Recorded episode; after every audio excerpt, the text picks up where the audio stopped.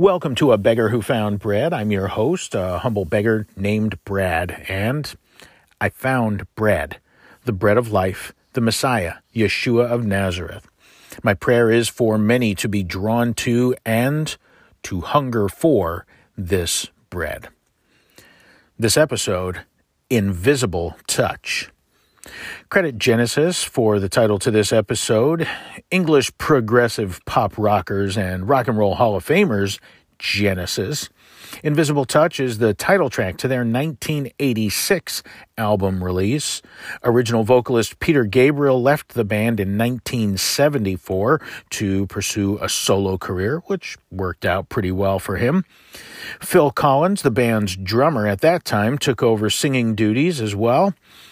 And this was when they kind of shifted to more of a pop music sound. Collins, of course, had his own very successful solo career. On an early album in 1971, they had a 23 minute long song called Supper's Ready. 23 minutes is a long song. If radio DJs could get away with it, I'm sure that they'd love to play that at least once per shift. Time for a bathroom break, a snack, a little bit of a nap. But, you know, they'd miss too much commercial time through that, so that's never going to happen. Some Genesis fans actually say Supper's Ready is their best song because it has so many changes and it gives the full spectrum of the band's style all in one song. Collins's health of late is not very good, and he's been doing a farewell tour of sorts and has to remain seated throughout the performances. Kind of sad to see, but fans love and appreciate him very much, and so I think it's probably good for both sides of that. And that's all for now on that topic, because it's not about the music anyway, it's about the message invisible touch. For this episode, we'll take a look at the first part of 1 Corinthians chapter 7. And I chose the title to this episode due to a specific portion of this section of the letter, which is honestly challenging some of my doctrinal alliance. It's something that I'm, I'm still pursuing and studying and digging into, and I'll explain a little bit more on this shortly. We started this study through the epistle um, several weeks back, and that was with the Nobody's Fault episode. I believe each episode does stand on its own, but for a listen through from the beginning, when you have the time, you know, it may be beneficial for you. So for now, I'll start at 1 Corinthians chapter 7 and verse 1, and I'm going to stop at the first part of verse 17. And stopping in the middle of a verse may seem a little bit strange, but as we should know, the chapter and verse breaks are not part of the original manuscripts. They were inserted later to kind of help people locate specific statements and keep keep track, so to speak. Uh, they're, and, and they're both a help and a hindrance at times, in my opinion as I read this chapter, uh, there appears the first sentence in uh, in chapter 17 is kind of a transitional statement, which applies to the topic that Paul has been speaking on and uh, and has been discussing, and it connects with the next topic he will address in the rest of that chapter which he starts in, uh, in, in that sentence which follows, which is included in verse 17. I'm really not clearing this up at all right now. You'll see what I mean in a moment. I hope. All right. 1 Corinthians chapter 7 and verse 1. Now to deal with the questions you wrote about. It is good for is it good for a man to keep away from women? Well, because of the danger of sexual immorality, let each man have his own wife and each woman her own husband. The husband should give his wife what she is entitled to in the marriage relationship, and the wife should do the same for her husband. The wife is not in charge of her own body, but her husband is. Likewise, the husband is not in charge of his own body, but his wife is. Do not deprive each other, except for a limited time by mutual agreement, and then only so as to have extra time for prayer. But afterwards, come together again. Otherwise, because of your lack of self control, you may succumb to the adversary's temptation.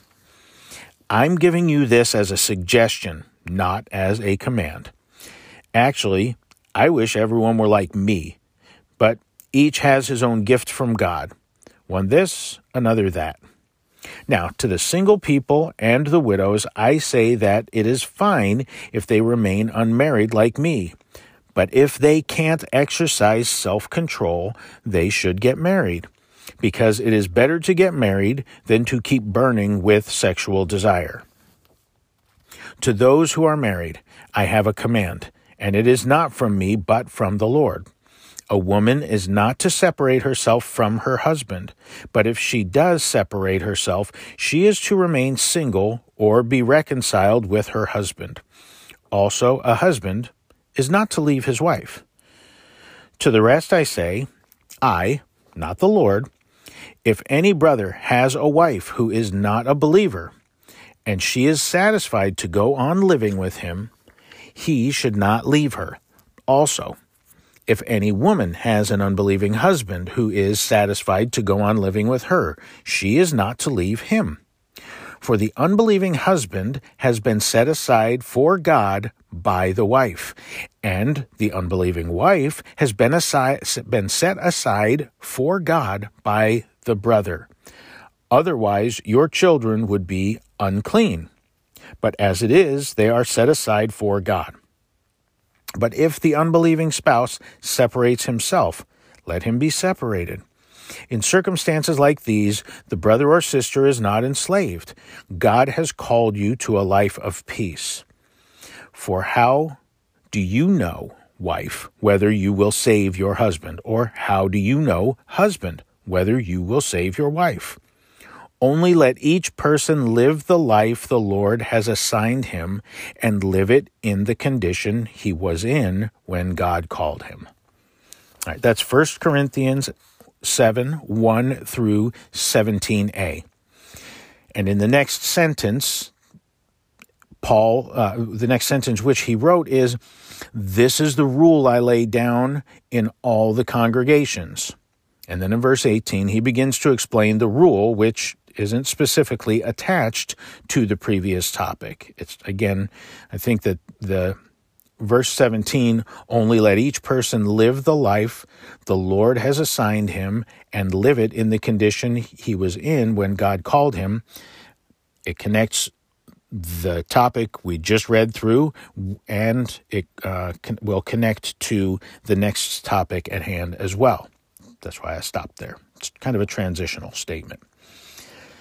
And so, again, then, then in verse 18, he begins to explain the rule, which isn't specifically attached to that previous topic. In any event, let's go through the passage we read to gain some more understanding of this letter Paul wrote to the followers of Messiah Yeshua in the city of Corinth.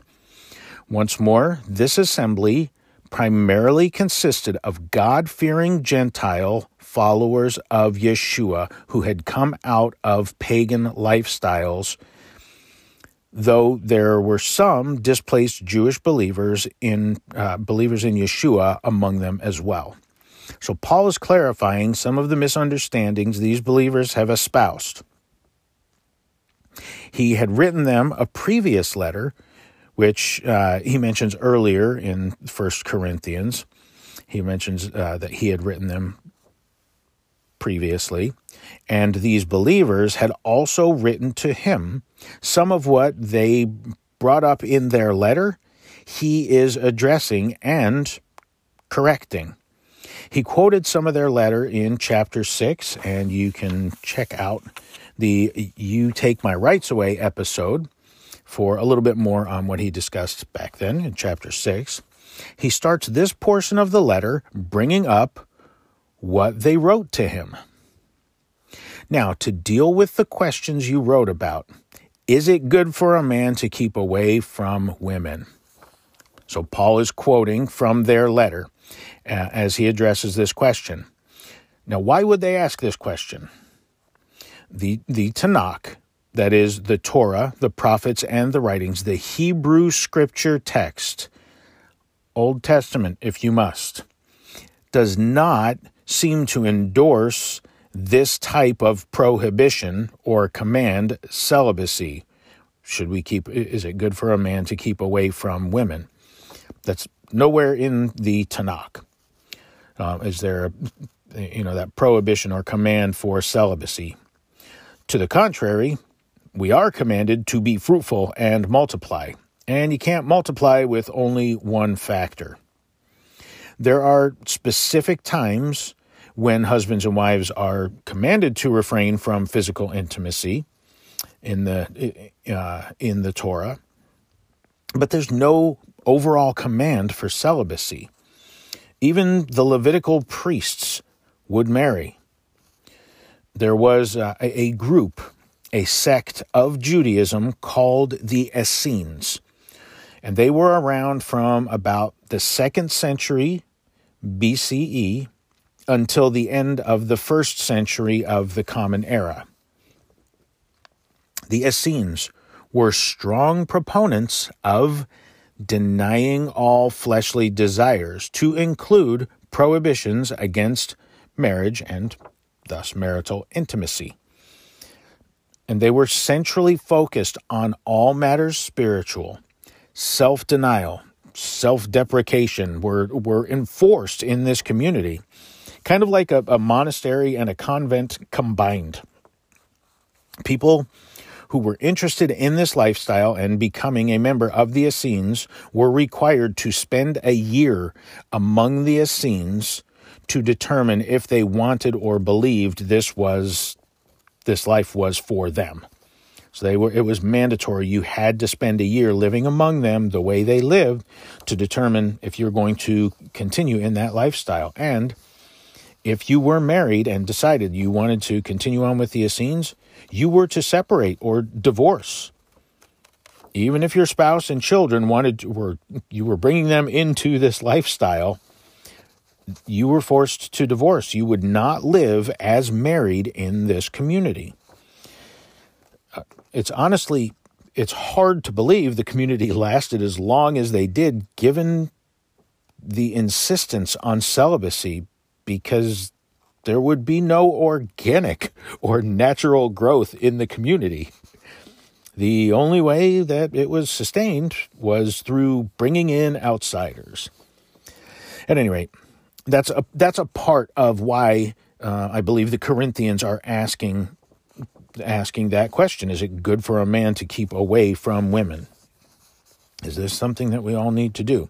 So Paul's response seems to have some little bit of a Essene influence to it, maybe, uh, though not a wholesale acceptance for all people. Paul clears the air. Well, because of the danger of sexual immorality, let each man have his own wife and each woman her own husband. So Paul recognizes not everyone can live in celibacy. Not all are called to live that way. And again, if all were, there wouldn't be any multiplying. He continues on. The husband should give his wife what she is entitled to in the marriage relationship, and the wife should do the same for her husband. The wife is not in charge of her own body, but her husband is. Likewise, the husband is not in charge of his own body, but his wife is. And I do know that this verse gets abused a lot, and uh, with with husbands and wives, uh, just justifying either dominating, even abusing, or forcing, you know, forcing intimacy, if you will call it that. I can't, can't really call it intimacy it's for, if it's forced. But, um, you know, just dominating or abusing or denying one another. Well, that's not, it's my body, that's your body's mine. No, my body's yours. And anyway, without going too far down that path, Paul is not condoning a domineering relationship on either side of marriage, particularly when it comes to the sexual relationship. Just make that very clear because in some some certainly paint him to be quite a uh, quite a male chauvinist, quite a quite misogynistic, if you will. So Paul continues. Do not deprive each other except for a limited time by mutual agreement, and then only so as to have extra time for prayer, but afterwards come together again. Otherwise, because of your lack of self control, you may succumb to the adversary's temptation. I'm giving you this as a suggestion, not a command. Paul gives a great suggestion here, and he makes sure that people understand it is his suggestion. This is not a command from Hashem. And it's important that we do recognize some of Paul's instruction in his it, it's his opinion, some of what he has written. It's his opinion and his suggestions. Typically when he is reminding people of the commands of the Most High, El Elyon, he either provides proof text to the audience or he would use words and phrases which would be familiar to his readers that would that would connect them and uh, ring the bell to uh, connecting uh, proof texts his audience would understand what he was talking about when it was when it was in fact reinforcing a command from the most high. And while we can say scripture says do not deprive each other except for a limited time by mutual agreement and then only so as to have extra time for prayer but afterwards come together again. That is written in the scriptures. But the implication if we say well scripture says the implication is that it is a command of Hashem. And that is not. And this is where the, we've got to exercise some care because Paul makes it clear that it's a suggestion of his. This is his opinion that this would be a good thing to a good thing to practice, but it's not a command to do it this way. And so we have to be careful when reading, and especially in the epistles, to discern and study out what is the writer's opinion or interpretation or suggestion, and what is the command of Adonai regarding the situation, or is there one? And this awareness is important throughout Scripture, of course, but most heavily in the epistles. The gospel writers, for example, they documented what they witnessed and heard. In their narrative, when even when they write in their narrative, they're not putting their own personal opinion or giving suggestions or their take or spin on things. Though in later years, people have thrown some things in in parentheses, some parenthetical statements that folks take as instruction or commands. Anyway. Not not going down that road today. Um, and so in their narrative, there there isn't their own personal take or spin on things. They were acting as as like reporters. They were witnesses on the events which they saw and heard regarding the Master Yeshua. So Paul makes the suggestion of husbands and wives agreeing on times of physical separation for prayer and fasting, and then coming back together at a predetermined time so as not to cause one another to stumble, to be led into a temptation from the adversary. This is wise, sage advice, I believe. I think it's a good suggestion, though it is not a commandment. Paul reveals Actually, I wish everyone were like me, but each has his own gift from God, one this, another that. Paul was single, unmarried, and celibate. He wished everyone were like him, but he understood some people had that gift, but others did not. Why did Paul wish everyone had that gift? Well, it's because for those who are married, his his opinion, uh, those who are married, well, they must give attention to the responsibilities related to their spouse and family. And his opinion portion is that he sees it as a distraction from fully immersing oneself into discipleship of the Master. Perhaps there's a little bit of influence from the Essenes there, maybe. Or it might be because Yeshua lived a life of celibacy. So I'm, I'm not certain. Personally, I, uh, I, I don't fully subscribe with Paul on this issue. Brad, you're stating that you disagree with Scripture? No. I'm disagreeing with Paul's opinion on this matter, and I'm confident in the whole of Scripture that being married does not hinder one's ability to serve Hashem wholly and completely. Once again, even the priests were allowed to marry, and they had to be immersed. They had some top of the line duties that they had to perform. So I think we can see that God's okay with marriage. Paul goes on.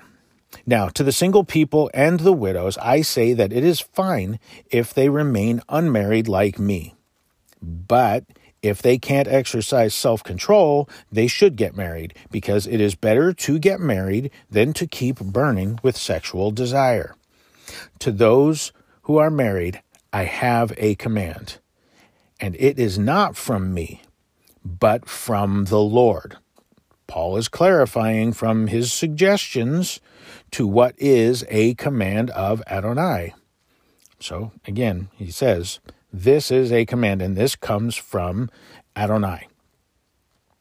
A woman is not to separate herself from her husband, but if she does separate herself, she is to remain single or be reconciled with her husband. Also, a husband is not to leave his wife. So, from where does Paul derive this as a command. So there are um, there are definitely um, texts, passages, and even mentions in the Talmud. The, the the husband was the one to provide the divorce get if there was going to be a divorce, but let's even we can we can set that aside for a moment because we'll go with we'll go with um, what we read some of what we read in Torah Genesis 2 24. This is why a man is to leave his father and mother and to stick with his wife, and they are to be one flesh. Okay, there's the command Come together, stay together, be one flesh. The Master Yeshua quotes this in, in Mark chapter 10, and he adds, adds a little bit of depth of clarification to it. For this reason, a man should leave his father and mother and be united with his wife, and the two are to become one flesh. Thus, they are no longer two, but one. So then, no one should break apart what God has joined together. Yeshua, bringing it home.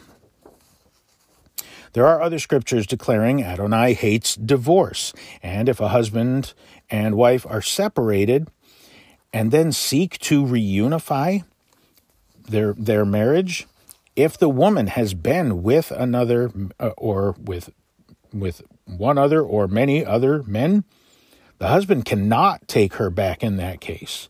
And those are commands of Hashem.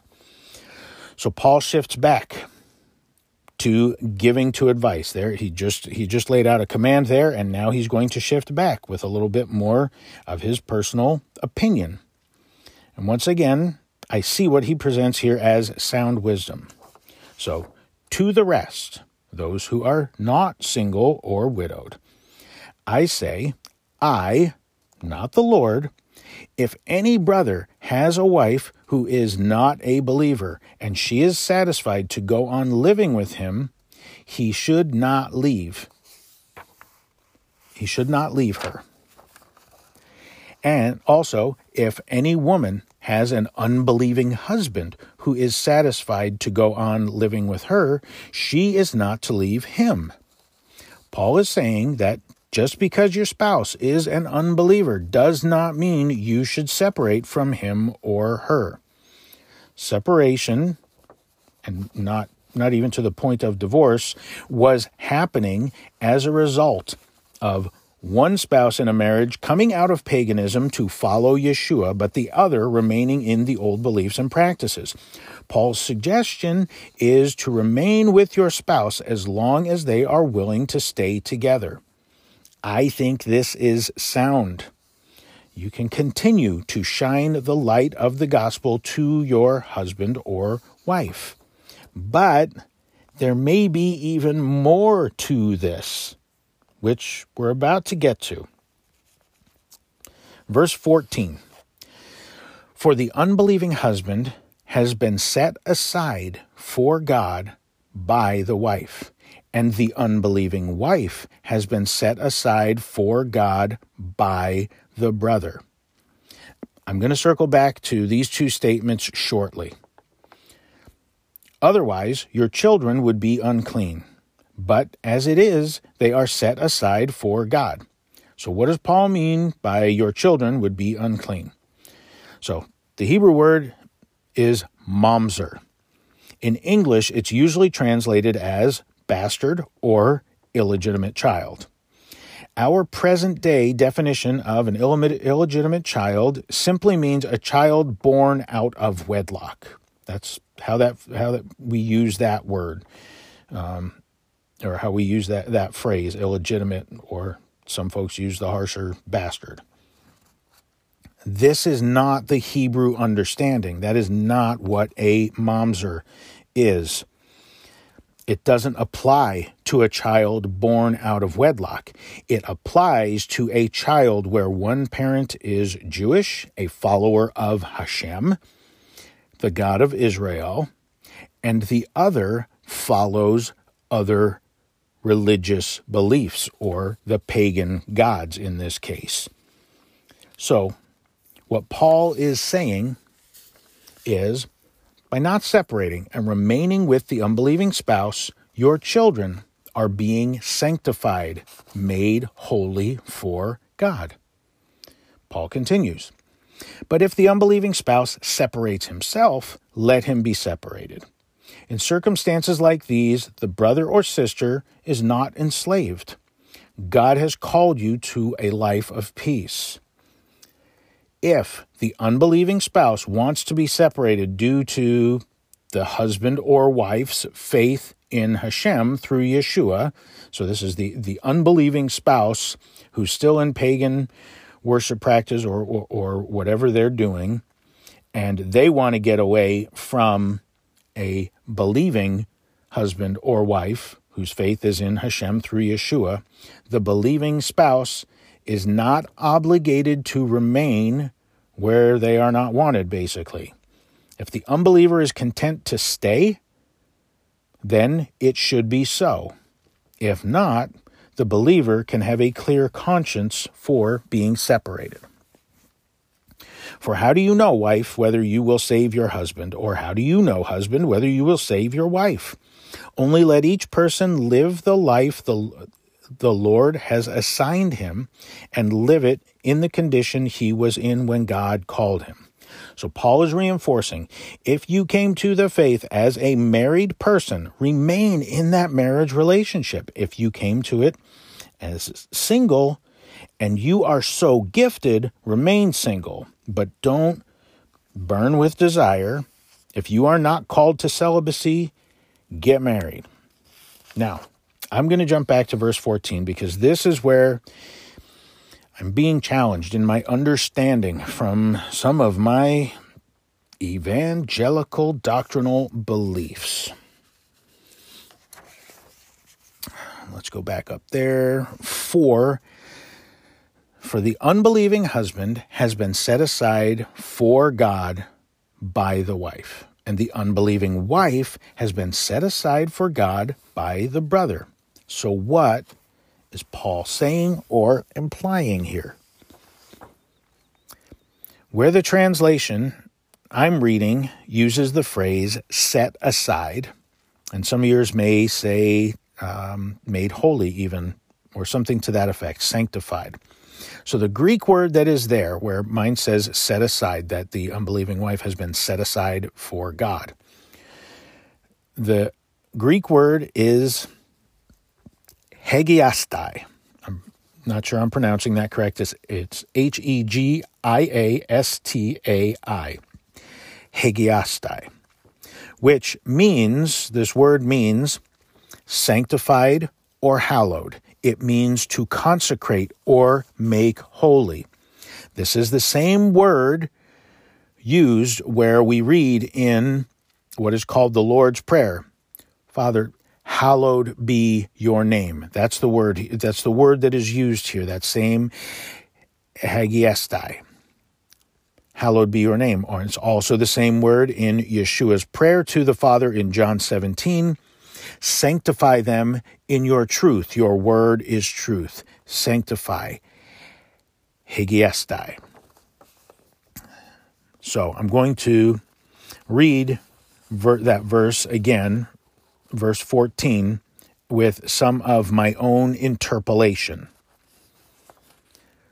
For the unbelieving, unsaved, non Christian husband has been made holy, consecrated, sanctified, and hallowed for God by the God fearing Yeshua believing wife.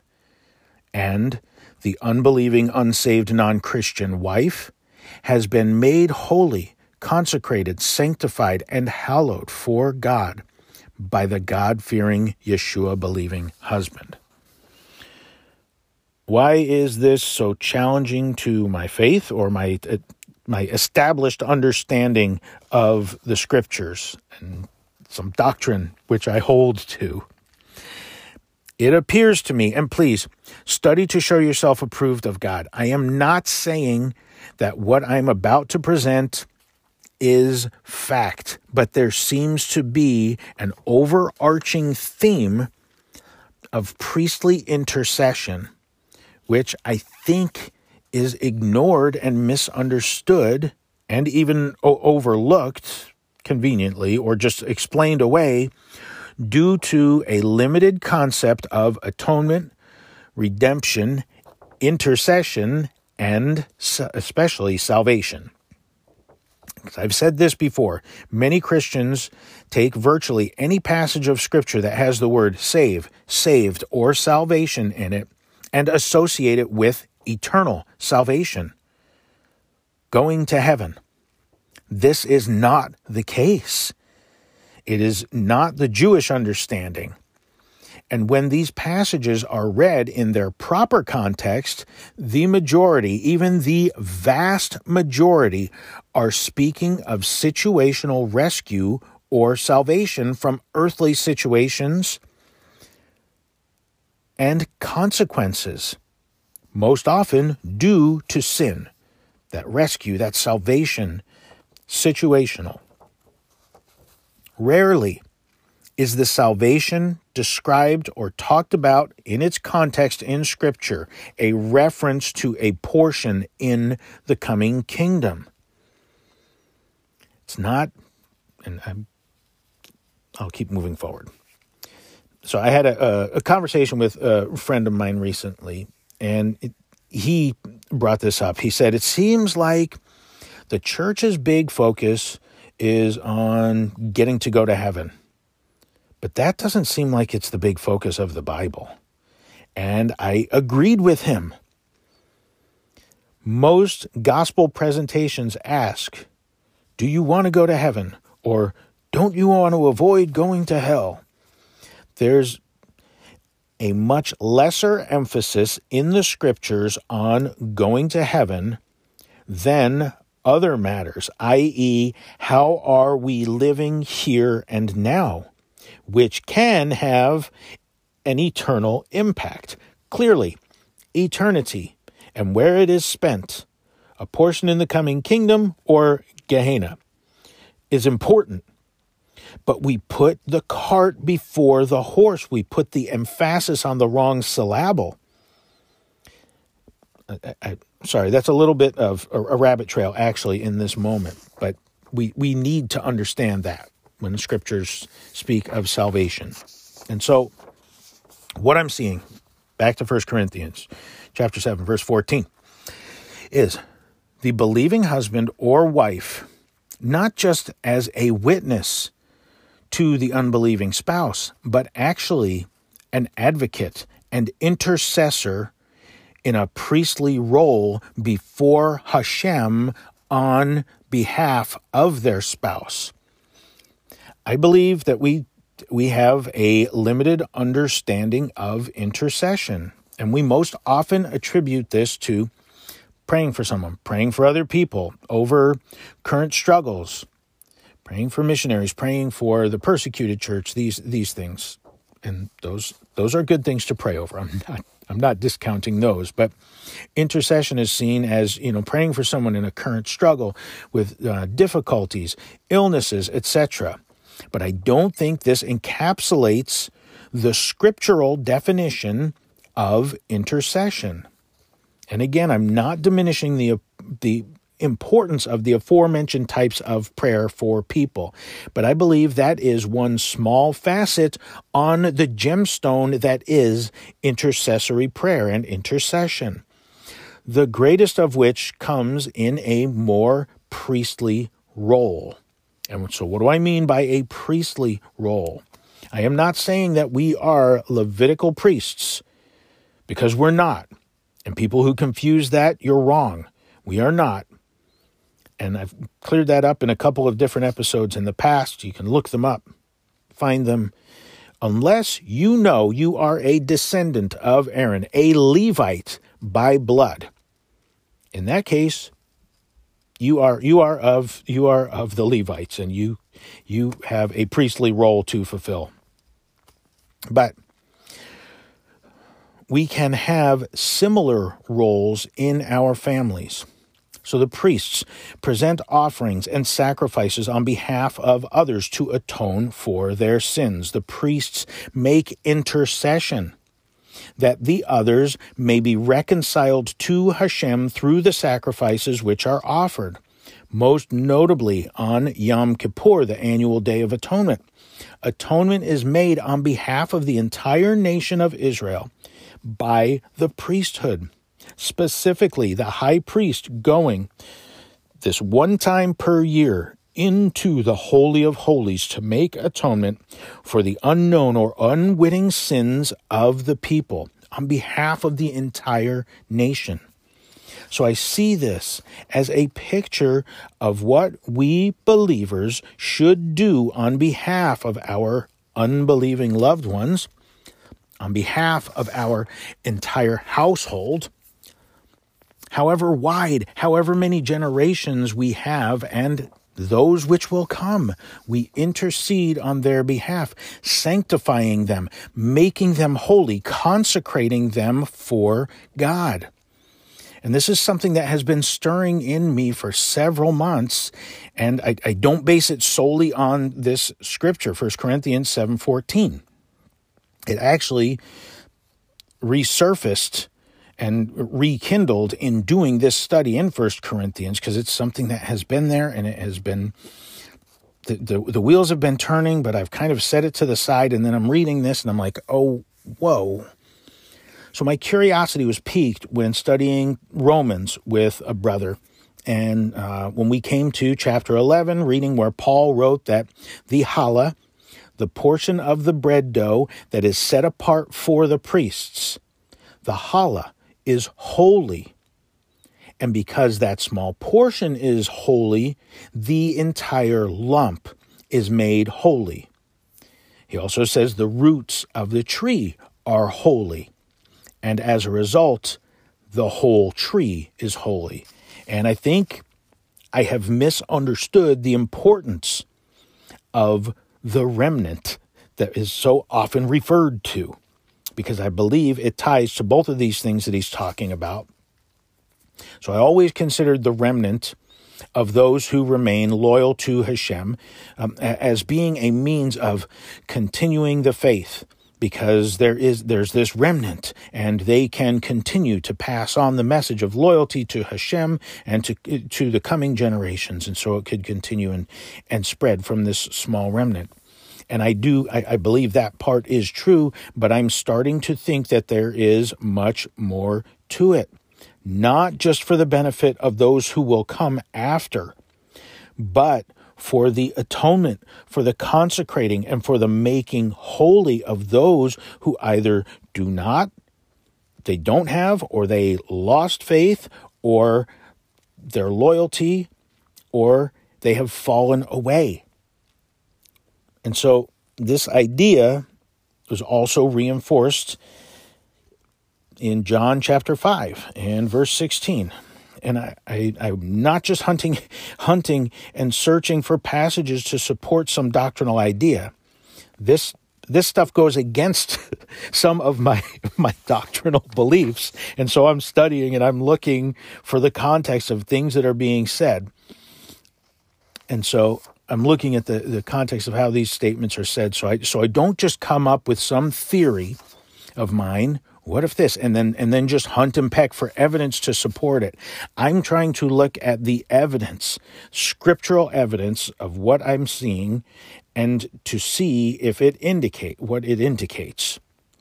And again what i'm considering goes against some of my core understanding and doctrinal beliefs. 1 john chapter 5 verses 16 and 17 if anyone sees his brother committing a sin that does not lead to death, he will ask, and God will give him life for those whose sinning does not lead to death. There is a sin that does lead to death. I am not saying he should pray about that. All wrongdoing is sin, but there is a sin that but there is sin that does not lead to death. So, what John is describing here you see a brother committing a sin, it's not a sin that leads to death. And so you ask on behalf of that brother, and God will give him life.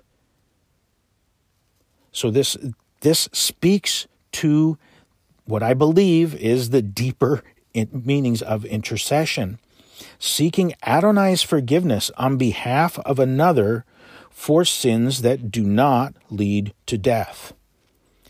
So, what is the sin that leads to death? There is sin that leads to death. John spelled that out. And so, some will say that any sin that is spelled out in the scriptures that calls for capital punishment or a death sentence, that is sin that leads to death. Uh, and, and that may be, that is, uh, that's not my full understanding, but it, it, that may be. But I think the sin that leads to death is defined in Numbers chapter 15, verse 30 and 31. But an individual who does something wrong intentionally or defiantly, whether a citizen or a foreigner, is blaspheming Adonai, that person will be cut off from his people because he has had contempt for the word of Adonai and has disobeyed his command. That person will be cut off completely. His offense will remain with him. So these are people who have knowledge of the truth a citizen, and, it says whether a citizen or a foreigner, but the foreigners that were living among uh, among the Jews at that time, they were being they were they were being uh, brought in or taught the understanding of what is right, what is wrong, who God is, that He is holy, He is to be revered, honored, and uh, and glorified. And so, when someone was intentionally or defiantly sinning, doing something wrong with intention, knowing that it is wrong and I'm going to do it because it's wrong, that person is to be cut off. I believe that that is a definition of the sin that leads to death. My current understanding is that the defiant, intentional, willing sin is sin leading to death, and thus is something for which another person cannot intercede or atone for. We couldn't step in, stand in the gap. So I believe uh, First John, the whole book of First John, as well as the book of Hebrews, bear this out as far as that uh, the willing sin, defiant sin, intentional sin being sin that leads to death. So when one sins knowingly, they have to repent on their own and provide the offering. When one sins unknowingly, but then it is brought to their awareness, they must repent and provide an offering. When one sins unknowingly or unwittingly, and they remain unaware, the priests bring the offering and intercede, making atonement on their behalf. I believe this is part of our role and responsibility as believers in the Most High God and as followers of Yeshua. Where there is that knowledge, that, that accountability, and so people act intentionally or defiantly. Um, I don't believe that that even if we do pray on their behalf for that for that forgiveness, I don't believe, from what I read, that that will be a prayer that is uh, that is honored. So, Yeshua is currently in the true heavenly Holy of Holies, making intercession for us as our high priest, advocating for us in atoning for sins which are unknown to us, while we humble ourselves before Hashem and repent of the sins we are aware of. So you see the difference here. When we become aware of sin or we've been engaging in a sinful activity, we need to repent, come before God. That we need to repent for that. And yes, Yeshua Yeshua is ultimately the uh, atoning sacrifice for those things when we when we sin and it's unknown to us our high priest is Yeshua and he is making intercession for us before the father.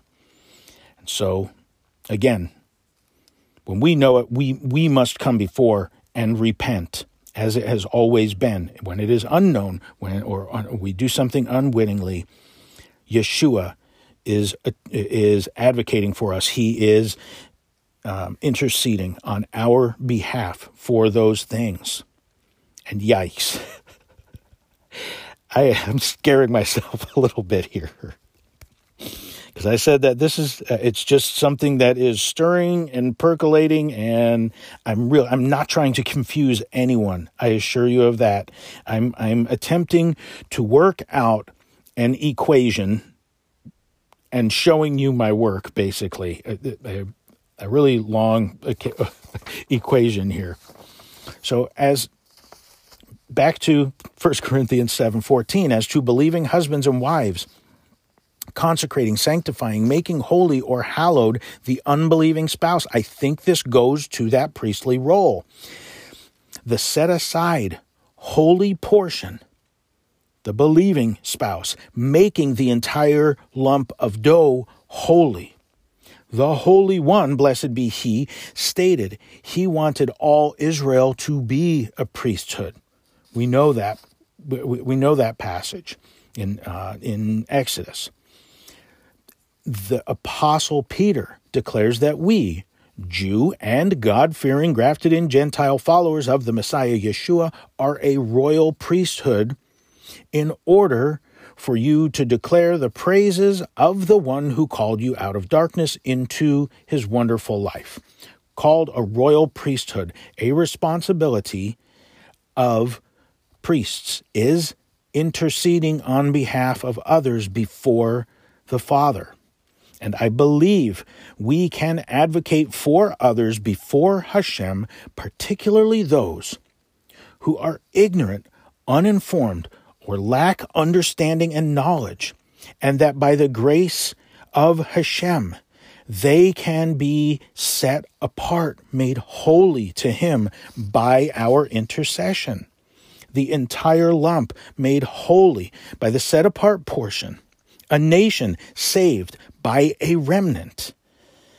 And I will say that the way I see this now has absolutely changed the way I pray for others and particularly my family, all my household, in hopes that, like a priest, I may intercede on their behalf, that they too would be set aside for Hashem, that he would look favorably upon them because of the favor Yeshua found in his eyes. The question, of course, would be then is individual responsibility of repentance and a declaration of faith to the one who lacks understanding, the ignorant or uninformed, is that absolved? And that's where I struggle because I don't I don't know what that that with the knowledge and understanding that I have I, I don't know that that is the case. Uh, what I do know is this I personally, I am without excuse if I do not follow the Master Yeshua and live according to my understanding of the scriptures, walking in the ways of Hashem. I am, I, I am without excuse to that. Yes, God's grace is uh, is absolutely there for me, and I rely on it, and His mercy daily. Hallelujah for His abundant mercy. But is it possible that I have put limitations on the mercy and loving kindness of Hashem towards others due to an incorrect understanding? I have said before, and I still I still strongly lean this way for myself. I I I, I lean towards my need to to obey, to adhere to the the word of Adonai to the Torah and to the commands and laws and, and living the life to which I am called by Hashem through Yeshua and filled with his breath, his wind, the Ruach HaKodesh, that I can walk in his way. I'm responsible for that. But for others, I lean harder towards grace and mercy maybe those who don't have the understanding, who lack it, who, who are just ignorant of certain things, who have been misled, and those kinds of things. What we do know for certain, and I honestly, again, I want to say, I'm not.